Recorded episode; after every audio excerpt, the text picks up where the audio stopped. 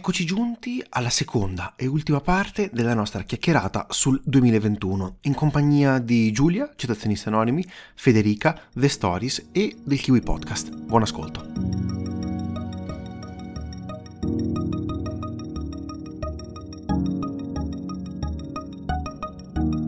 Insieme a Cannes, l'altro grande evento alla fine è Venezia, da cui sono arrivati altrettanti titoli interessanti. Il principale, probabilmente il Leone d'Oro, la scelta di Anne, che so essere, tra il, essere il preferito di citazionisti anonimi. Esattamente, una sorpresa. Ma non è l'unica sorpresa perché due sono proprio che vengono da, anzi tutti e tre i miei dell'anno vengono da Venezia e anche a farla apposta. Uh, e sono, già che ci siamo, tiriamoci via il, il dente del, dolore, eh, sono in primis la scelta di Anna, uh, che appunto come hai detto tu ha, ha vinto il Leone d'Oro, poi uh, abbiamo The Power of the Dog di Jane Campion. E per finire abbiamo il blockbuster che ha praticamente riportato chiunque in sala, nel bene o nel male, quelle parallelamente credo uh, No Time to Die de- della saga di James Bond, perché sono usciti a distanza di 10 giorni, 10-15 giorni, e sono i due film che hanno riportato un po' in sala tutti quanti. Il perché mi hanno particolarmente colpito? Allora, parto dalla scelta di Anne, um, perché avevo letto tantissimo di quanto avesse scioccato in sala come, come film e ho capito il perché e devo dire che come visione l'ho sentita particolarmente, molto vissuta la visione della scelta di Anne. Um, mai sentita così male in sala e mai allo stesso tempo così ammaliata dalla, dal, dalla narrazione anche, che è semplice di per sé perché la, è la storia vera della, dell'autrice da cui è tratto il, il, il film praticamente. E siamo nella Francia degli anni 60, quindi non siamo diciamo secoli indietro, come potrebbe essere Last Duel, e questa ragazza ha un, futuro promettente davanti a sé, ma purtroppo rimane incinta. E lei questa cosa non, non la vuole, fa di tutto per portare a termine questa gravidanza, uh, ma si troverà praticamente una serie di ostacoli davanti a sé, muri familiari, muri uh, uh, allo stesso tempo a scuola, perché lei è una liceale eh, che deve la, diplomarsi e, mm, e, senza fare spoiler comunque diciamo che riesce nel suo intento attraversando fatiche e, e riuscendoci. E mi ha particolarmente catturato nella sua semplicità questa, questa storia perché è attuale è una cosa che è una tematica un po' come, mm, diciamo che quest'anno le storie femminili sono molto di attualità, tutte quelle a partire anche da, Pram- da Promising Young Woman, uh, Nomadland anche un po', fra virgolette, uh, poi c'è questo, c'è Titan anche, che non ho visto ma avevo letto che comunque si approcciava un po' come tematiche attuali, diciamo, e in, non me lo sarei mai aspettato che mi avrebbe preso così tanto. Ero allo stesso tempo molto arrabbiata, molto scioccata e molto ammaliata uscita dalla sala. Quindi mm, non lo so, una piacevole sorpresa. Un po' come le altre due, diciamo, perché anche con uh, Dune di, de, di, Villeneuve non mi aspettavo niente, non ho mai letto il romanzo, anzi ho iniziato a leggerlo dopo la prima visione. E, um, sono entrati in sala anche lì. Diciamo che mm, mi, hanno, mm, mi, so, mi sono un po' trascinati in sala quest'anno lasciando da parte critiche, letture, varie cose. Entro in sala e quello che, che mi capita di vedere sarà, senza farmi um, farcire la testa da, da, altre opinioni, diciamo così. E quindi sono entrata in sala per Dune e ne sono uscita anche lì estasiata, dal punto che una settimana dopo sono ritornata in sala a rivederlo. Uh, cosa molto importante che ci tengo a sottolineare, le mie visioni, che sono state poche eh, durante questo 2021, sono tutte state quasi al 99,9% in lingua originale. Io sono una paladina della visione in lingua originale con i sottotitoli, perché credo tantissimo che, la, che si perda ed è una cosa che ho notato con la visione in italiano di Last Duel, poi vabbè, quando ci torneremo posso parlarvene, ma uh, credo che il doppiaggio faccia perdere tanto alla, all'opera originale. E, ed è una cosa che infatti ho preso tantissimo anche vedere in originale la, la scelta di Anne, sono andata a vederla in lingua francese e mm, pur quanto sia una giovane attrice, mm, lei è sconosciuta anche fra le altre cose perché ho appena iniziato a recitare, è mm, particolarmente brava a trasmettere anche con gli sguardi eh, più che parlando vocalmente, diciamo così, però è molto fisica, che è una cosa che per il ruolo che va a interpretare è fondamentale. Ehm, quindi, vabbè, ritornando a Dune, anche qua sono entrati in sala non aspettandomi niente e devo dire che un... l'attesa ha ripagato. Perché anche qua c'è una storia vecchia, eh, il film, un po' come Tenet, è stato rimandato tantissime volte, doveva uscire l'anno scorso, uh, 2020 se non sbaglio, doveva uscire a settembre, ottobre, poi si è parlato per un periodo di metterlo su HBO Max. Uh, Devin era fortemente contraria alla cosa e ha detto aspettiamo, aspettiamo, aspettiamo e la cosa l'ha ripagato perché effettivamente è un'opera che va vista in, uh, in sala mi sono ricreduta perché pensavo che potesse essere adatta anche al piccolo schermo, ma no, va vista assolutamente in sala come opera, è, è mastodontica come operazione. E, e, anche lì uno si aspetta un po', mm, non so, un'opera che si conclude in realtà, non per fare spoiler, però diciamo che la, la fine è l'inizio quindi il tutto poi mm, lascia, mm, come abbiamo tutti ben sperato, perché poi siamo tutti entrati in sala e abbiamo detto ma scusate, ma è la parte 1, ma la parte 2 quando si farà? Non si sapeva ancora e grazie alla, ai grandi incassi potremo finalmente vedere la seconda parte di quest'opera grandiosa. Uh, di, di, di uno partic- particolarmente apprezzato la, um, sia la messa in scena che le, le scenografie che sono veramente una cosa stratosferica e le musiche di Zimmer, che secondo me ha un'ottima, un ottimo biglietto da visita per potersi portare a casa il secondo Oscar quest'anno, secondo me. Mm, quello e avrei anche un po' puntato onestamente sulla colonna sonora di No Time to Die perché anche lì ha fatto un'ottima operazione. E per concludere, so che non è particolarmente apprezzato da molti qua, ma a me è piaciuto particolarmente tanto ed è The Power of the Dog di Jane Campion che ha vinto la, come miglior regista praticamente all'ultimo festival di Venezia. Onestamente dovre- avrebbe potuto portarsi a casa anche la Coppa Volpi il buon Benedict Cumberbatch perché era più che meritata ed è lui il fulcro del, del, dell'opera. E qui è è lui, è un po' come la, la scelta di Anne, lei chi, è lui che, mm, che, porta avanti da solo il film, là è lei da sola, qua è lui da solo, un po' ogni tanto supportato qualche volta dalla Dunst e dall'altro giovane attore che mi sfugge sempre il nome, che non so Jesse come Plimos. si chiama.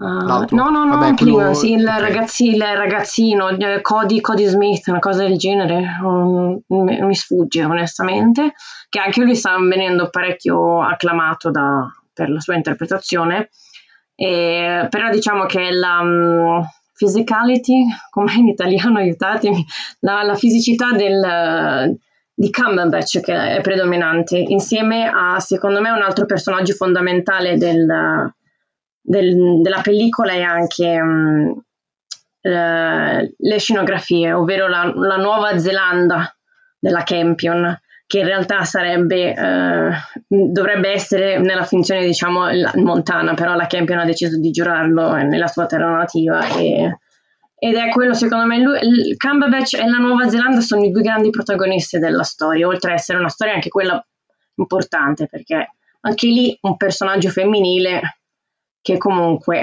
diciamo, un po' nelle tematiche di attualità che abbiamo vissuto negli ultimi due anni, un po' stando chiusi, un po' le, le solite storie che si sentono, eh, anche, lì, anche lì la dance, però un po' in sordina, diciamo.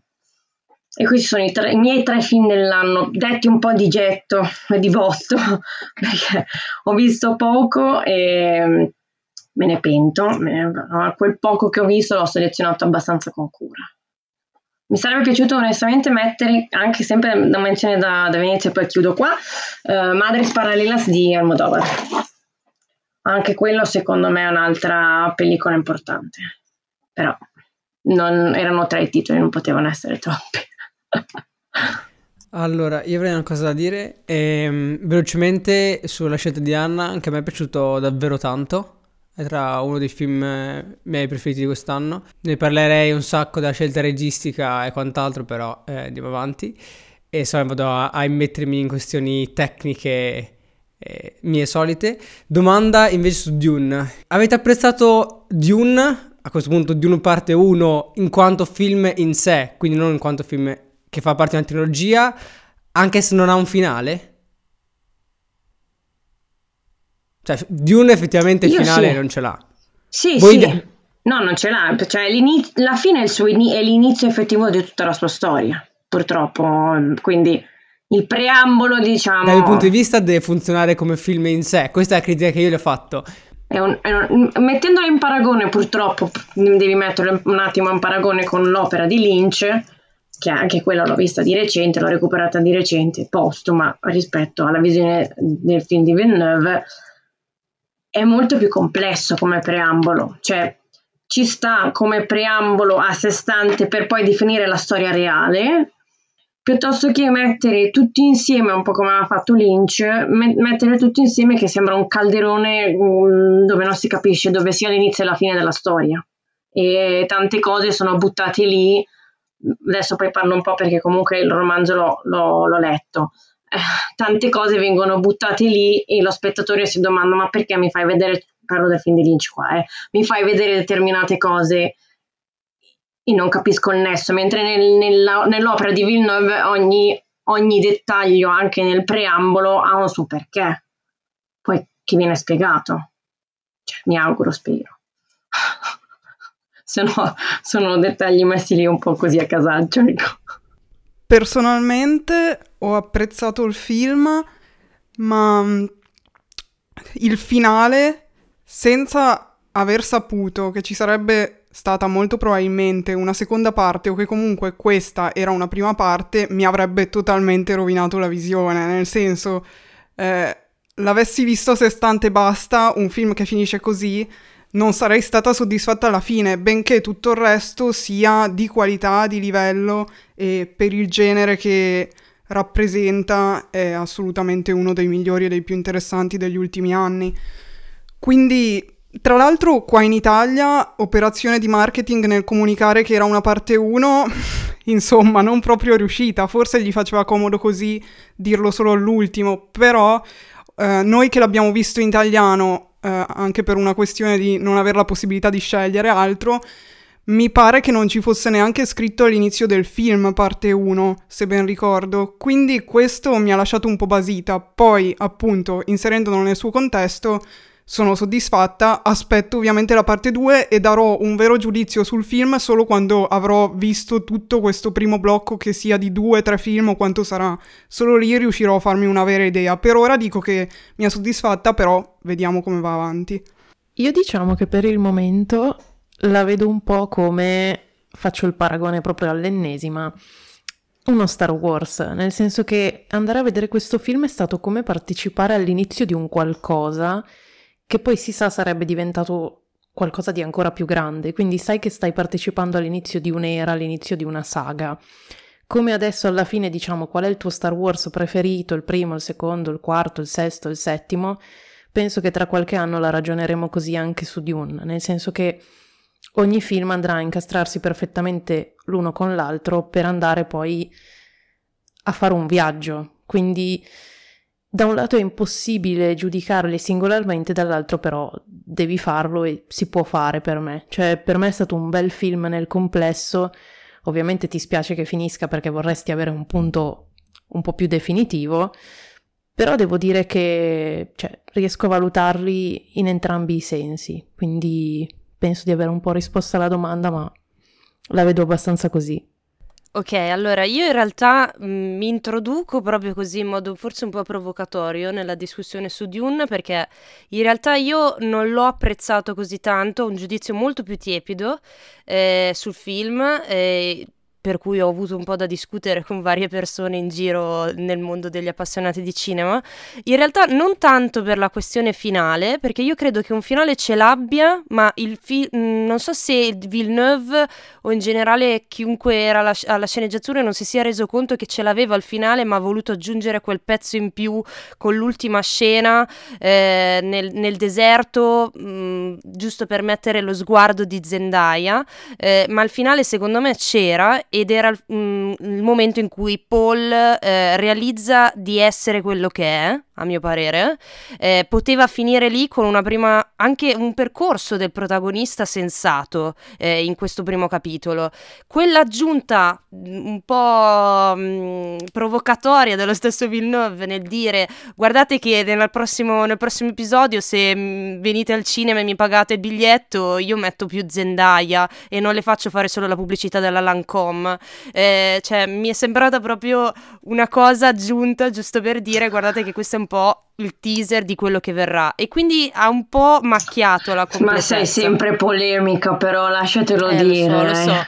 Eh, però la questione mia di, di, di, Dune che comunque ripeto nonostante le mie critiche e polemiche al film ehm, nonostante questo è, è, tra i miei film preferiti dell'anno perché nonostante questo nonostante quello che secondo me è il più grosso problema di questo film ma eh, dipende dal materiale di partenza, quindi me ne rendo conto, è il fatto che ci sia una, for- cioè una grande freddezza dei, dei, dei personaggi, però appunto è la space opera in questo senso diciamo non è che sia famosa per il calore dei suoi personaggi è un'esperienza e secondo me è un, una cosa che da anni non si vedeva in sala è un qualcosa da 360 gradi e un qualcosa che ci ha fatto avvicinare totalmente al cinema eh, dopo un po' di tempo che fac- fativa- facevamo fatica eh, oggettivamente a entrare in sintonia con quello che è il mezzo cinematografico e secondo me forse sì, è un po'. Uh, c'è un po' un bias in questo senso su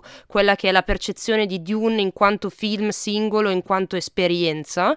Però già solo il fatto che ci sia questa ambivalenza nel, nel, nell'uscita di Dune e in quello che è il fenomeno di Dune, secondo me lo classifica sicuramente come un titolo che nel 2021, se qualcuno in un futuro lontano dovesse dire cosa recupero del 2021, indipendentemente da quello che sarà dopo Dune, se riuscirà a surclassare Star Wars come fenomeno di cultura di massa e tutto quanto, io consiglierei Dune perché Dune ha rappresentato comunque un capitolo fondamentale in quello che è il 2021 e nel cinema post pandemia anche, se vogliamo dire post pandemia, anche se ci siamo dentro in pieno.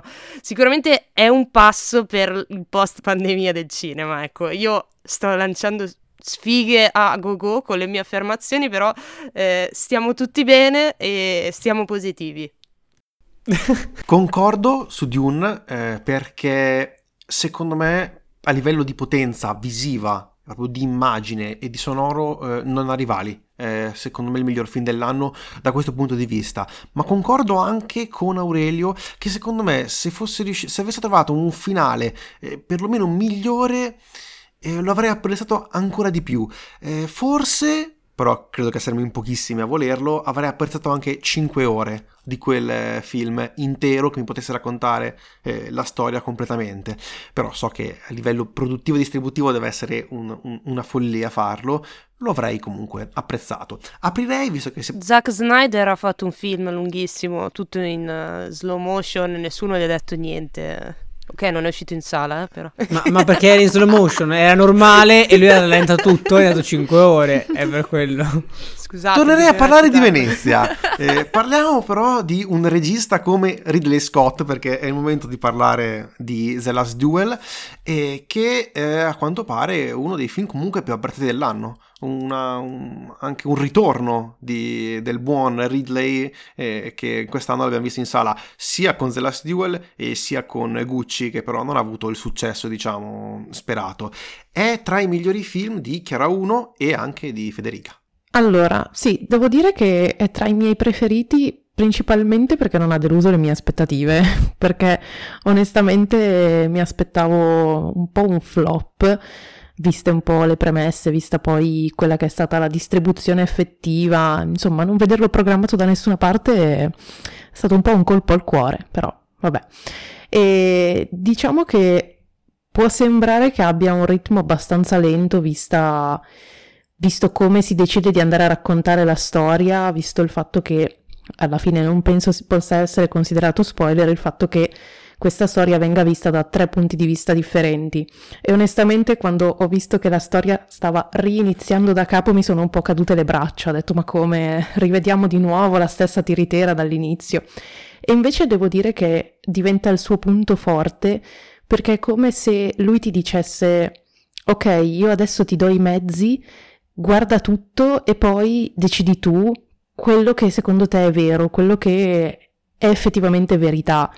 Poi alla fine ovviamente la verità è della voce principale della storia, ovvero della donna che eh, subisce questo stupro, lo definiamo proprio così, e quindi ci viene un po' tolta questa possibilità, però ci rendiamo effettivamente conto di come una persona possa mh, mm, possa essere, diciamo, un po' cieca e vo- voglia essere cieca di fronte a più fattori, mettiamola così.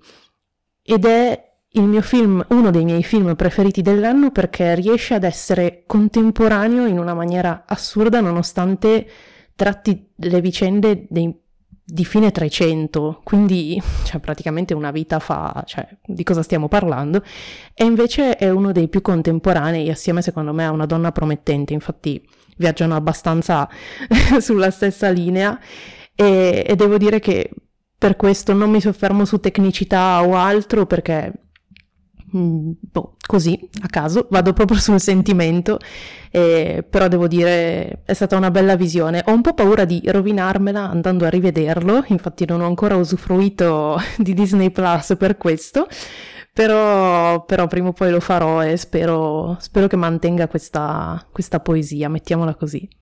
Continuo giusto io, prima che ci siano qualche, c- c- qual- qualche critica venga mossa sul film, giusto per proteggerlo comunque nel, nel, suo trono di miglior film nella mia personalissima classifica. A me piacciono molto le classifiche, a differenza magari di qualcun altro, adoro le classifiche di fine anno e questo sicuramente è nella top 3. Um, un po' perché Ridley Scott ogni volta che rilascia un film è una scommessa, nonostante sia uno dei registi più eh, noti e apprezzati e comunque stimati in generale perché con i suoi primi film ha creato dei generi e ha un po' eh, influenzato un intero immaginario. Penso a Blade Runner, Alien, ma anche i duellanti stesso. Eh, quindi veramente ha eh, iniziato, ha avuto degli esordi assurdi e poi ne- negli anni si è un po' mh, creato la nomea di regista che ogni tanto ne sbaglia una, o forse anche più di una. Eh, ha cercato di ripetere i suoi successi in varie forme e solo quando ha cambiato eh, profondamente il suo approccio a, a certe storie, certe ambientazioni, certi generi, secondo me è riuscito davvero a lasciare il segno. Ad esempio, The Last Duel è un caso perfetto di come sia riuscito a imparare dagli errori delle crociate, a mio parere, eh, perché comunque il Medioevo lui l'aveva già affrontato in passato con un altro film, un altro film molto criticato comunque, che non è che è andato benissimo in generale, e... Um, però devo dire che eh, The Last Duel è riuscito benissimo a gestire questo e soprattutto a renderlo attuale, come diceva Chiara 1, cosa non semplice, soprattutto mh, per la vicinanza a quello che è stato anche il movimento MeToo, che non sempre nel mondo del cinema ha creato delle bellissime narraz- narrazioni, a volte è diventato quasi un, un, token il fatto di dire metto un certo personaggio o gli faccio fare un certo percorso. In questo caso è tutto molto naturale a mio parere, sicuramente grazie a, un, a una sceneggiatura solida, nonostante appunto questo meccanismo della ripetizione che forse è un po' eh, repellente, ha un, ha un primo, a, una prim- a una prima occhiata per molti, eh, che è giocato però su piccolissimi dettagli ed, ed, è lì che secondo me si va a vedere la maestria di eh, Ridley Scott e di tutta la crew, e un po' perché comunque c'è una protagonista assoluta che va citata, scusatemi, visto che in precedenza ho citato Killing Eve, c'è Jodie Comer che sarà una delle grandi assenti della stagione dei premi purtroppo, proprio perché i premi e gli Oscar in particolare premiano più gli incassi che l'effettiva qualità delle interpretazioni eh, di un'attrice come ad esempio Jodie Comer che ha secondo me ehm, quest'anno anche con Free Guy che comunque è un film totalmente diverso ha dimostrato anche una grande versatilità sullo schermo.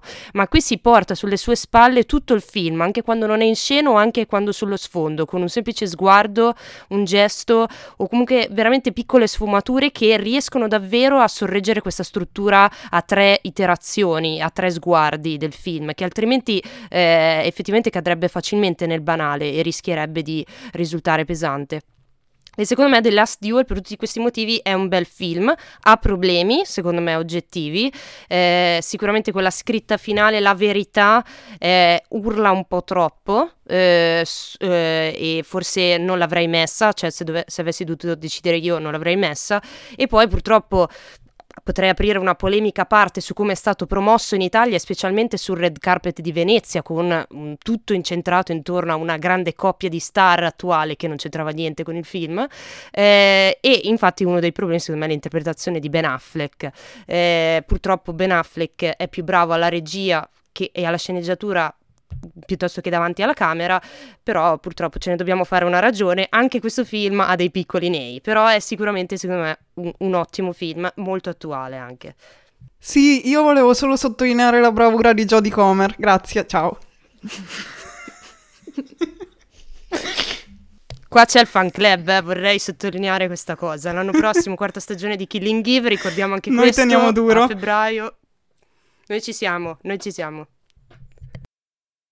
Quindi posso partire a muovere le mie critiche verso il film, no? Cioè l'avete difeso, avete detto... Dai, dai, litighiamo, abbiamo resistito fino adesso. Dai che creiamo audience, vai, flame, flame, flame. No, allora, un, un, unico, un unico fun fact, ci stavo pensando adesso. Il famigerato duello di Dio è accaduto ben 635 gio- ah, sì, giorni, 635 anni fa, esattamente oggi, perché il 29 di dicembre. Guarda che bravura cioè onoriamo pure della Last 2 inconsapevolmente senza sapere la distribuzione esatto, del podcast. sì, sì. Mm, vabbè.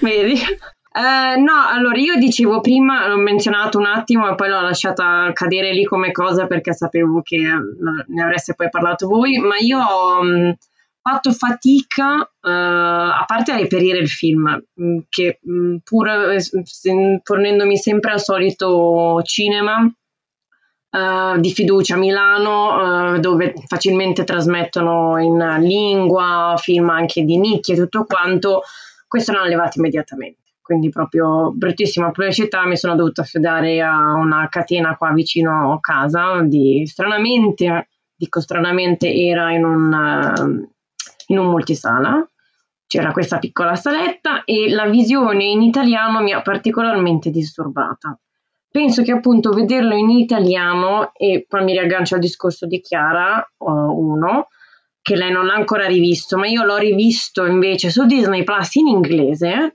e ammetto che comparando le due visioni qualcosina in più, come dice Federica, ha i suoi nei, le sue problematiche. Ben Affleck paradossalmente in italiano è insopportabile, ma è veramente una, non lo so, una macchietta di se stessa, ma proprio caricata malissimo, cioè fa, proprio fatta male. In inglese ci guadagna qualcosina di più, paradossalmente.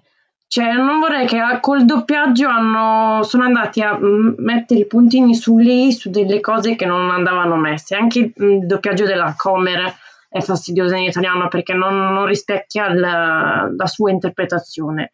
E io onestamente, rivedendolo a casa, non, non, è una questione di visione in sala con altre persone, è proprio mm, una cosa mia. Uh, a casa sono riuscita comunque ad apprezzarlo un pochino di più. Un pochino di più.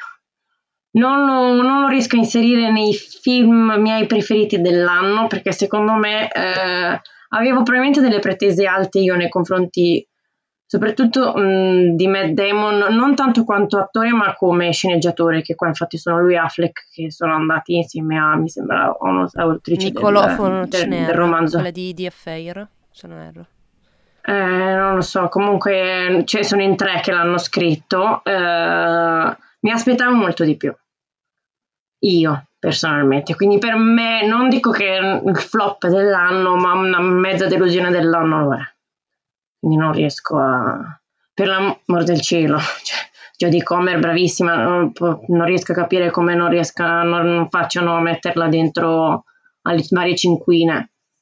Però andare a mettere la Kidman di Ben Riccardo. No, eh, esatto. No, è brava eh, la Kidman lì. Cioè, c'è una, è una spanna sopra comunque la Comer, onestamente, rispetto alla Kidman che potrebbe essere lasciata un attimo da parte. Però beh, sì, secondo piccolo me... intermezzo che chiudiamo. Secondo me hanno sbagliato a presentarla come protagonista, hanno presentato tutti gli attori principali come protagonisti e così hanno tagliato un po' le gambe a tutti. Purtroppo quest'anno non sono, non condivido per ora le performance che ho guardato, che sono le più quotate per gli Oscar, però sapevamo che era un anno eh, molto pieno, come dire, e quindi tra le non protagoniste avrebbe avuto assolutamente più possibilità, secondo me, e magari sarebbe arrivata almeno alla cinquina, così purtroppo niente, vabbè. Alla cinquina e anche al premio, secondo me. Cioè, io penso al grande caso di Judas and the Black Messiah l'anno scorso, i due protagonisti candidati come non protagonisti, era veramente palese, cioè proprio lì era scoperto tutto il meccanismo di eh, politiche strategie per le, per le, premiazioni, quindi eh, veramente la, la, la 20th Century Fox e Disney adesso ormai ha completamente sbagliato, secondo me, la strategia su questo film e vorrei sottolineare, giusto perché devo citarla in ogni cosa che faccio e dico, in, nella cinquina protagonista sicuramente ci sarà anche Jessica Chastain che non, noi non abbiamo ancora potuto apprezzare in The Eyes of Tammy Faye, ma è quotatissima negli Stati Uniti, quindi c'è anche lei che mh, va considerata, basta. Sì, no, qua ti rendi conto veramente, Ridley Scott si lamenta, però hanno sbagliato tanto davvero dietro questo film a livello anche di promozione, secondo me. Poi non era un film per tutti, per carità, però... Vabbè. Hanno costruito la promozione su Ben Affleck e Jennifer Lopez, cioè tu non puoi promuovermi il eh, film. Esatto, stavo per dire la stessa eh, cosa. Cioè, cioè. Ormai io ho mh, mm, veramente stressato chiunque con questa cosa, ma non è possibile che tu ogni red carpet lo incentri sulla coppia Ben Affleck e Jennifer Lopez. Quello non porta la gente in sala, soprattutto per un film ambientato nel Medioevo con tematiche di questo tipo.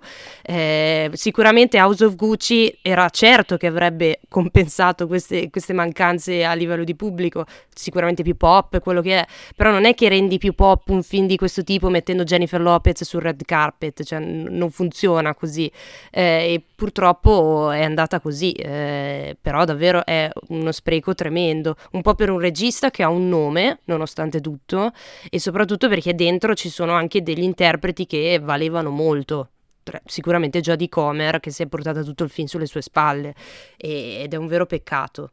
Poi vabbè è uscito nella settimana di Venom, anche lì da spiegarsi perché Venom è andato così bene mm, ancora è un mistero, però eh, misteri della distribuzione, ecco. Eh, mi ricollego alla distribuzione eh, per fare una riflessione, eh, perché anche collegandoci un pochino a Freaks Out, che secondo me è uno dei migliori film italiani eh, dell'anno, ma l'incredibile incapacità delle distribuzioni di eh, riuscire a intercettare il pubblico adatto, il pubblico giovanile in questo caso, con zero promozione online, per fare magari un paragone con quello che può essere il campione di, di marketing dell'anno che è Spider-Man, e come mai c'è questo forte distaccamento, secondo voi, tra le distribuzioni che non sanno più promuovere i film? Eh, non solo quindi The Last Duel, ma abbiamo visto eh, tantissimi esempi in, in, questo, in quest'anno, purtroppo.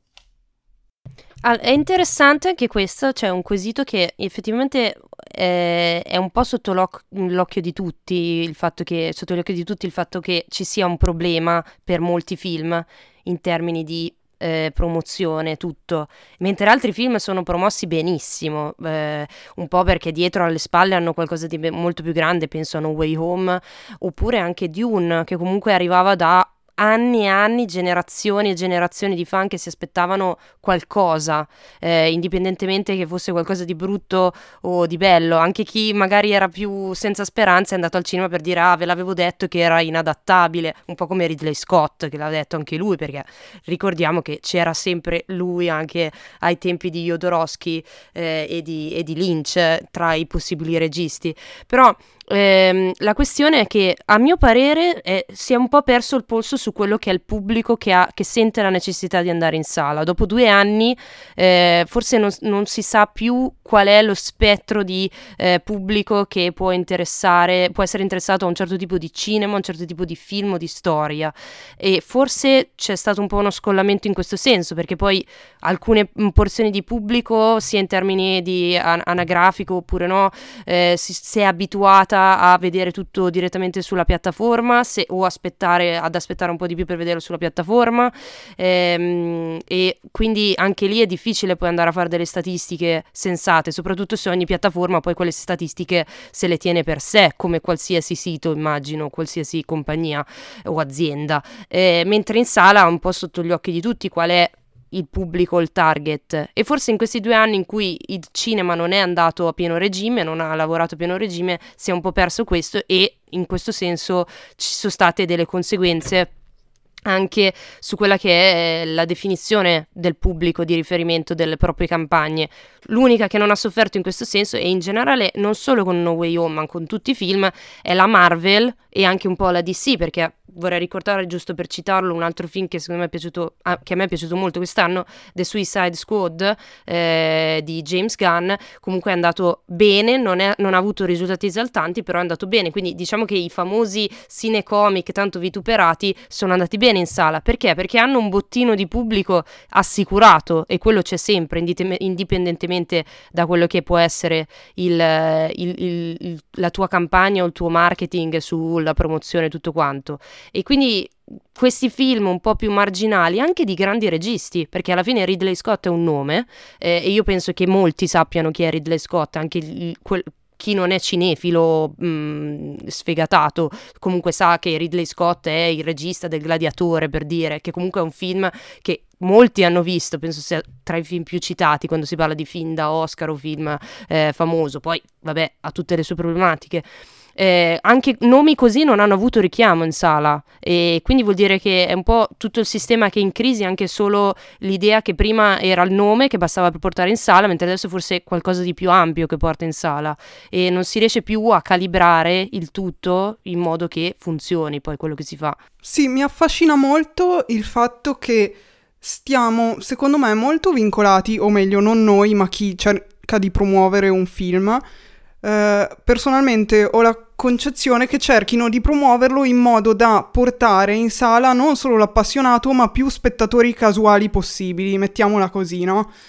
Uh, invece poi, se prendiamo l'esempio della Marvel, si ritrovano un pubblico, ok, molti verranno anche coinvolti poi dal fenomeno che si crea e quello ci sta, ma tantissimi sono veramente appassionati ormai, è gente che si è vista 30 film e 15.000 serie, perché ormai i prodotti sono sempre di più, che non si è persa un minimo dettaglio. Quindi mh, mm, c'è un po' questa ambivalenza tra cercare di portare in sala più gente possibile e quindi sparare in, me- in mezzo al mucchio e usare queste, come dire, questi trabocchetti, tranelli come può essere la coppia usata per promuovere The Last Duel che poi non c'entrava niente. E, e queste cose qua, o Lady Gaga che comunque fa presa, lei fortunatamente almeno poi c'era nel film. E, e invece poi pensare che comunque è un pubblico che in ogni caso si può appassionare, che non è che deve passare così per caso e quindi lo prendi e lo catturi e lo inganni e viene in sala per quello, ma è un pubblico che puoi far appassionare. Questa cosa secondo me è molto interessante. Il problema è che questo funziona appunto sulle grandi distribuzioni, mentre invece parlando appunto dell'esempio come Freaks Out, vai lì e dici su cosa faccio presa per attirare il grande pubblico. Cioè, magari ho delle persone che, boh, non ci capiscono niente, ma da un lato anche giustamente di attori italiani, registi italiani, perché comunque bisogna essere un minimo appassionati ormai per eh, avere un minimo di occhio critico e anche io ad esempio ne ho abbastanza poco per il momento, lo confesso, quindi inizi a dire su quello non posso fare presa, non ho la potenza Marvel e nient'altro per far presa, quindi non ho questo, il trailer onestamente era fatto un po' da schifo, quindi pure quello dici, eh vabbè, mi sembra un po' ovvio, la distribuzione non ne parliamo, mi sembra poi ovvio che alla fine la gente non lo va a vedere, perché il cinema dice ok, io sono obbligato a metterlo negli orari in cui, in cui vuoi tu. Non lo metto allora, facciamo così. Eh, perché non posso, non voglio. E mi arriva un mese dopo e ovviamente la gente ha smesso di parlarne e il cinema stesso dice tanto ero obbligato a metterlo in specifici orari, devo metterlo e quindi me ne frega anche relativamente di sponsorizzarlo, eccetera. I social non li hanno usati, perché comunque è palese che non siano stati utilizzati i social per promuovere il film. È uscito il trailer di No Way Home, che per carità, ok, è Marvel tutto quello che vuoi, il trailer lo vedevi ovunque, cioè su TikTok, su Twitter, su Instagram, scrollavi due volte e ti ritrovavi il trailer. Capisco che non puoi fare una cosa del genere, ti viene anche a nausea dopo un po'. Io non lo andrei a vedere per principio a quel punto. Però, dico, si poteva fare qualcosa di più. Bisogna trovare qualcosa di nuovo su cui far presa. Non dico che devono essere per forza i giovani e che quindi devi sempre mettere una componente giovanile, tutto quello che vuoi. Però ogni film deve un po' giostrare su qualcosa di diverso. E la chiave forse è trovare quel qualcosa che mm, su Freaks Out onestamente, che per me è uno dei film migliori dell'anno, infatti l'ho messo nel 3, 4, 5 film dell'anno. Però sì, cioè dovessi valutare la, come l'hanno appunto sponsorizzato e tutto, cioè, anche no, onestamente, eravamo sul punto di non andarlo a vedere. Quindi effettivamente si creano di nuovo queste due scissioni tra i grandi filmoni che riescono a permettersi la qualunque di mettere una figura a caso che dice ok andatelo a vedere e i film un po' più di nicchia che non sanno effettivamente su cosa, su cosa giostrare. Eh, concordo, ecco, secondo me il problema risulta essere ancora più evidente quando ci accorgiamo che la distribuzione è, è, molto carente per quanto riguarda i film italiani. Cioè il cinema italiano in quest'anno, secondo me, ha fortemente subito questo, questo malus. Eh, alcuni film che secondo me meritano di essere visti sono Qui rido io di Martone, eh, anche questo uno dei miei film preferiti, ma anche Il, Bruco, il Buco di Fra Martino e A Chiara di Carpignano, film che sono per la maggior parte eh, scomparsi o rimasti comunque nel più totale silenzio ed è un peccato, un peccato enorme. Forse l'unico film che è riuscito ad avere una, una, un'ottima promozione è Sorrentino, che ha dietro però Netflix, che sicuramente sa fare promozione molto meglio rispetto a qualsiasi casa di produzione italiana.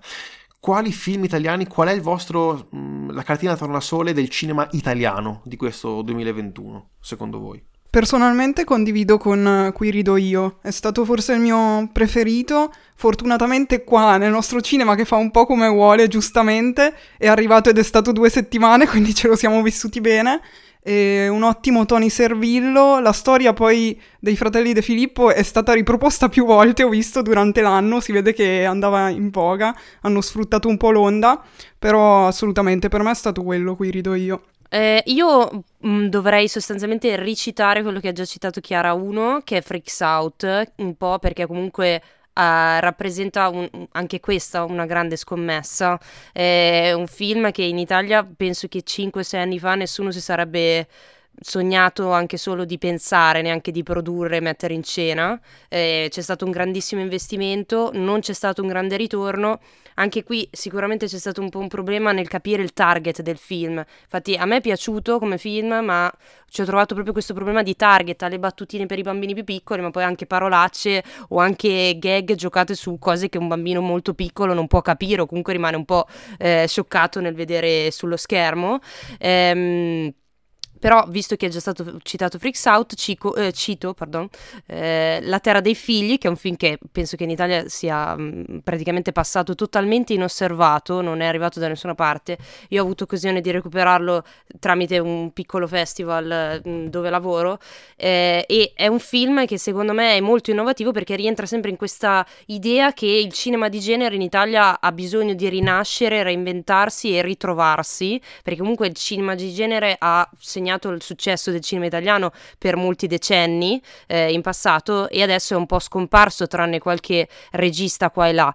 Però questi registi riescono comunque a dare una forte spinta. Eh, qui non, non, si parla sempre della, della cricca, diciamo, di mm, Mainetti, i Manetti, Bro, eh, Manetti Bros e così via, anche Diabolic per dire, anche se non l'ho ancora visto e ha avuto i suoi problemi, però si parla di un film che eh, va a ragionare su un mondo distopico all'italiana e, ed è qualcosa che secondo me è, è, molto interessante per vedere quello che è il cinema italiano. Poi vabbè ci saranno Sorrentino, ci saranno i grandi nomi, però anche questi, questi altri, queste altre piccole produzioni mi fanno sperare sul fatto che c'è comunque un continuo reinventarsi o questa necessità di spingere anche verso qualcosa che adesso non è più considerato qualcosa di proprio nel DNA del cinema italiano, nonostante in passato il cinema italiano sia stato reso grande dal cinema di genere anche.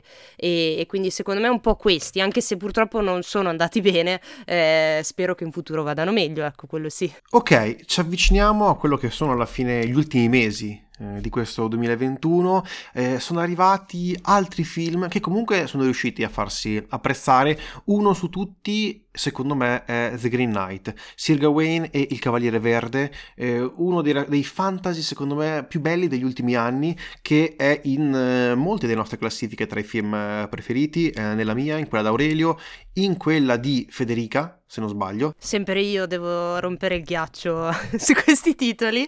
Ehm, allora, anche qui c'è lo zampino di eh, un mondo che è di solito mh, non si vede molto in sala il mondo fantasy se non con qualche accezione eh, eh, un po' particolare o grandi eh, produzioni come possono essere quelle del Signore degli Anelli, l'Hobbit, ma è qualcosa di completamente diverso perché qui va a ripescare nel mondo dell'epica cavalleresca, va a ri, eh, ripescare proprio i cardini di questo di questo tipo di narrazione, di epica, e li va in un certo senso a ribaltare e rendere attuali su quello che è un percorso di, cresce- eh, di, crescita di un protagonista che potrebbe essere in realtà benissimo un protagonista che vive nel mondo attuale, eh, nonostante appunto questi riferimenti, queste cose un po' allucinate che succedono soprattutto nella sua seconda parte. E soprattutto è un film che a me è dispiaciuto tantissimo non poter vedere in sala.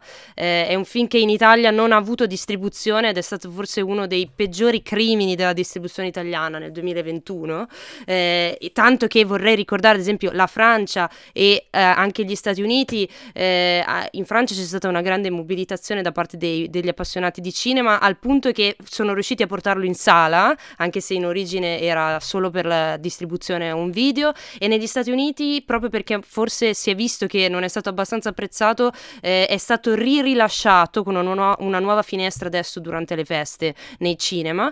In Italia purtroppo questa cosa non c'è stata, è un film che divide, è un film mh, mm, che sicuramente non è facile da, da apprezzare, eh, se si va oltre quello che è sicuramente la maestosità delle scenografie, della costruzione delle scene, del, anche di, quella che è la documentazione del ciclo arturiano, perché sì, noi conosciamo le, le storie magari anche grazie ai cartoni, i classici Disney, quelle che sono le, le rielaborazioni, ma eh, il ciclo arturiano non è l'eroe eroe mh, mm, completamente a tutto tondo eh, come lo intendiamo adesso, è un eroe anche eh, con accezioni a volte anche eh, spietate o comunque eh, è un eroe a cui si chiedono certe cose che non sono così semplici nonostante la classica narrazione del eh, riuscirai a fare tutto e supererai questi ostacoli.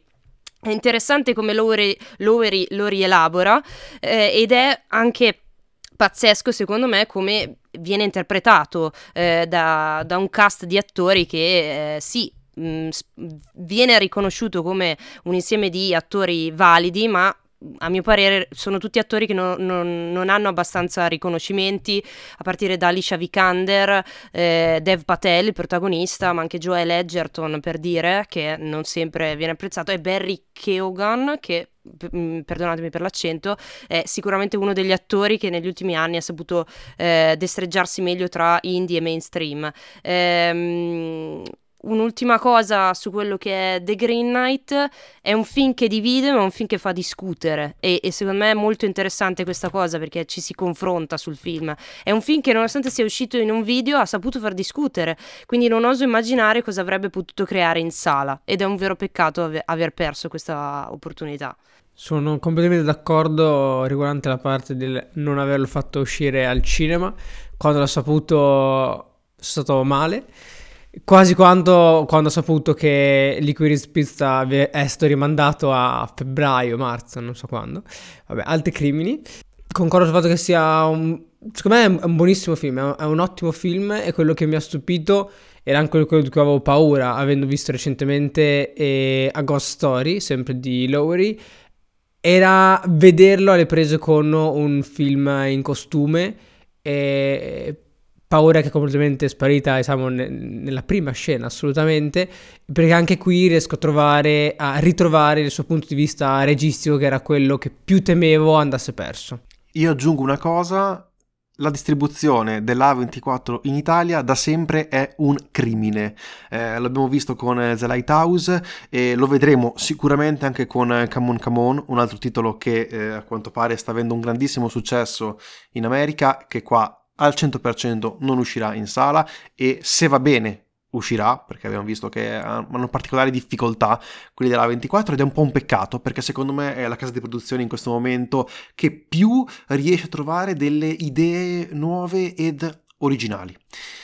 Per concludere, mancano veramente pochi film di cui parlare, ma secondo me uno di cui bisogna parlare è Petit Maman, uno arrivato veramente su Mubi di, quasi di nascosto, che però è una piacevolissima scoperta e so che è nella, in queste classifiche eh, tra i favoriti sia di Chiara 1 che di Federica, che qui ritorna anche. Beh, eh, sì, devo dire, devo dire di sì e sono contenta di poter dire, scusate il gioco di parole, di averlo visto in sala e oltretutto in lingua originale, con i sottotitoli, quindi, cioè stata davvero l'apoteosi e, e so, ne sono davvero felice, complice Chiara Bis che mi ha trascinata a, vederlo, anche se le intenzioni c'erano già tutte. E devo dire che Celine Sciamma fa davvero un altro, per me, piccolo capolavoro. E questo è uno dei film che ho trovato più delicati e intimi eh, di questo anno, nonostante appunto non abbia niente se non due interpreti molto piccole, molto giovani e non narri nient'altro che di una storia di una madre e di una figlia e che non faccia che alla fine mettere solo i puntini sulle i su cose che già sappiamo ma che alla fine non, non interiorizziamo, mettiamola così. E la cosa che mi ha più colpito è stato appunto rivivere un po' molte emozioni date dall'infanzia che uno magari si era totalmente dimenticato, la gioia di fare le piccole cose, di vedere come alla fine i bambini ragionino tutti allo stesso modo, ma anche la, la consapevolezza che alla fine il film ti dà eh, sul fatto di che tu passerai una vita intera con i tuoi genitori senza mai conoscerli per davvero. E questa è una cosa che, che mi ha colpito un sacco, mi ha fatto pensare tantissimo e, e il modo appunto delicato con cui lei va a sviscerare tutte queste cose è stata secondo me quello che mi ha fatto propendere per metterlo nella mia top 5, ormai la chiameremo così. Io cito Aurelio e dico concordo perché appunto in realtà ho pochissimo da aggiungere perché è un film che va apprezzato nella sua semplicità e quindi mh, credo che vada anche commentato nella sua semplicità perché è qualcosa che Mm, di, davvero difficile da descrivere, secondo me, la visione di Petit Maman. Eh, ed è giocato proprio su questa essenzialità, in un certo senso, questo essere essenziale, qualcosa che è in netto contrasto con il film precedente, finché è, è risaputo che io ho parecchi problemi nell'apprezzare, e e quindi arrivavo da una condizione per cui non mi aspettavo assolutamente nulla da Céline Sciamma eh, e sono arrivata ad adorare quasi un suo film che per molti, anzi sicuramente verrà considerato come un film minore rispetto a Portrait de la Jeune Fille Enfant, eh, che è un film invece strabordante forse nel suo essere mh, tecnico eh, a livelli estremi, con queste riprese bellissime dell'oceano, del mare, eh, la Bretagna o la Normandia, quello che è insomma, eh, e invece qui si va a ridurre tutto a queste riprese in pochi spazi, eh, sì ci sono i locali che sono sempre quelli, ehm, questo bosco vivacissimo proprio ne, nelle sue emozioni che poi si riflettono nei colori e in tutto quanto. E ci sono queste due bambine che sono eccezionali secondo me. E, e qui dimostra di saper dirigere anche benissimo i bambini che eh, non è una cosa scontata secondo me. Un, un, regista navigatissimo potrebbe avere tantissimi problemi nel, nel, nel giostrare bambini e bambine di quell'età eh, ed è un film veramente secondo me dis- disarmante nel, nel suo essere semplice e domanda un po' così, tirato fuori dal cilindro. E che film aspettate per il prossimo anno? Dico già i miei, ho già citato Licorice Pizza, ovviamente, e The Northman, del quale ho deciso di non vedere. Io stranamente ti dirò Licorice Pizza di, di Anderson e anche qui inaspettatamente perché non è che sia mm, cioè non è che abbia visto granché in realtà di Guillermo del Toro ti dico Night Alley. Quello con Bradley Cooper quelli un po' sono i due un pochino e Spencer onestamente perché pensavo uscisse quest'anno invece me l'hanno posticipato l'anno prossimo di Larrain eh, scusatemi ma a me Jackie era piaciuto tantissimo anzi biopic un po' sui generis piacciono, quindi sono i tre che aspetto un pochino. Poi vabbè, se vogliamo metterci anche, mettiamoci dentro Raimi che ritorna alla Marvel, dai. Proprio, proprio. Così chiudiamo, non ne trovo un quinto perché sennò sono troppi. Quattro sono già abbastanza. Io anche mi accodo per Nightmare Alley. E poi aggiungo così a caso Cyrano di Joe Wright, sono molto curiosa, sempre per proseguire il filone dei musical. Dopo West Side Story, vediamo un po', mi incuriosisce molto. Io faccio quella mainstream, visto che ho detto questa parola non so quante volte durante questo podcast, e aspetto tantissimo The Batman, che dovrebbe uscire nel 2022, salvo imprevisti, quindi facciamo tutte le corna, che, insomma le cose per l'occasione. Ehm, secondo me sarà un film pazzesco e una nuova rilettura di Batman. I trailer promettono benissimo, secondo me, e poi a me piacendo molto genere noir, questo approccio noir al personaggio mi incuriosisce molto. Eh, e poi sicuramente anch'io Raimi eh, che torna nel mondo Marvel e promette porta una ventata di horror nel mondo, anzi sicuramente porta una ventata di, di horror nel mondo Marvel. Eh, quindi diciamo questi nomi, oltre condivido anche altri titoli citati, tranne The Northman, che devo dire che dopo aver visto il trailer mi è, mi è un po' calato, infatti meglio non guardarlo il trailer, eh, però sì, diciamo che i titoli sono quelli. Me li avete rubati un po' tutti, eh? non so più cosa dire, quindi sottoscrivo e andiamo avanti. Io aggiungo anche il nuovo di Martin Scorsese. Quindi nessuno ha attese di vedere Asteroid City, il film che il prossimo film di Wes Anderson che ha finito di girarlo a ottobre. No, aspetta, io mi sono dimenticato un altro. C'è il ritorno di Chazelle uh, l'anno prossimo. Vero. Ah. Babylon. C'è Babylon, vero, c'è la sua epopea hollywoodiana Già. dove prenderà di mira praticamente la Hollywood degli inizi. Mi sono proprio completamente dimenticata. Cioè, l'ho trovato il quiz, hai visto che Beh, avrà... Grazie. diciamo che ormai è tutto troppo incerto per aspettare cose. È un, è un privilegio che non mi prendo più quello di aspettare cose. Basta, quello che mi danno guardo e boom. Io aspetto più serie tv che film per l'anno prossimo, ve lo dico. Quindi, cioè, HBO l'anno prossimo spara titoloni, quindi forse ehm, sono un po' rovinata da questo. Bene, direi che possiamo chiudere qui l'episodio. Siamo arrivati ormai alla, alla, fine dell'anno, siamo arrivati di questa maratona incredibile, quasi due ore di puntata. Adesso vedremo se dividerla in due parti per semplicità di montaggio, perché sarà un'impresa abbastanza eh, complessa e difficile. Eh, detto questo, vi ringraziamo. Ringraziamo il Kiwi Podcast al completo, Chiara 1 e Chiara bis. Ringraziamo Federica De Stories, ringraziamo Giulia di, di Citazionisti Anonimi. È stata lunghissima, grazie mille. Arrivederci. Grazie. Grazie a voi. Ciao ciao. Ciao. Grazie, Grazie, buon anno. Ciao.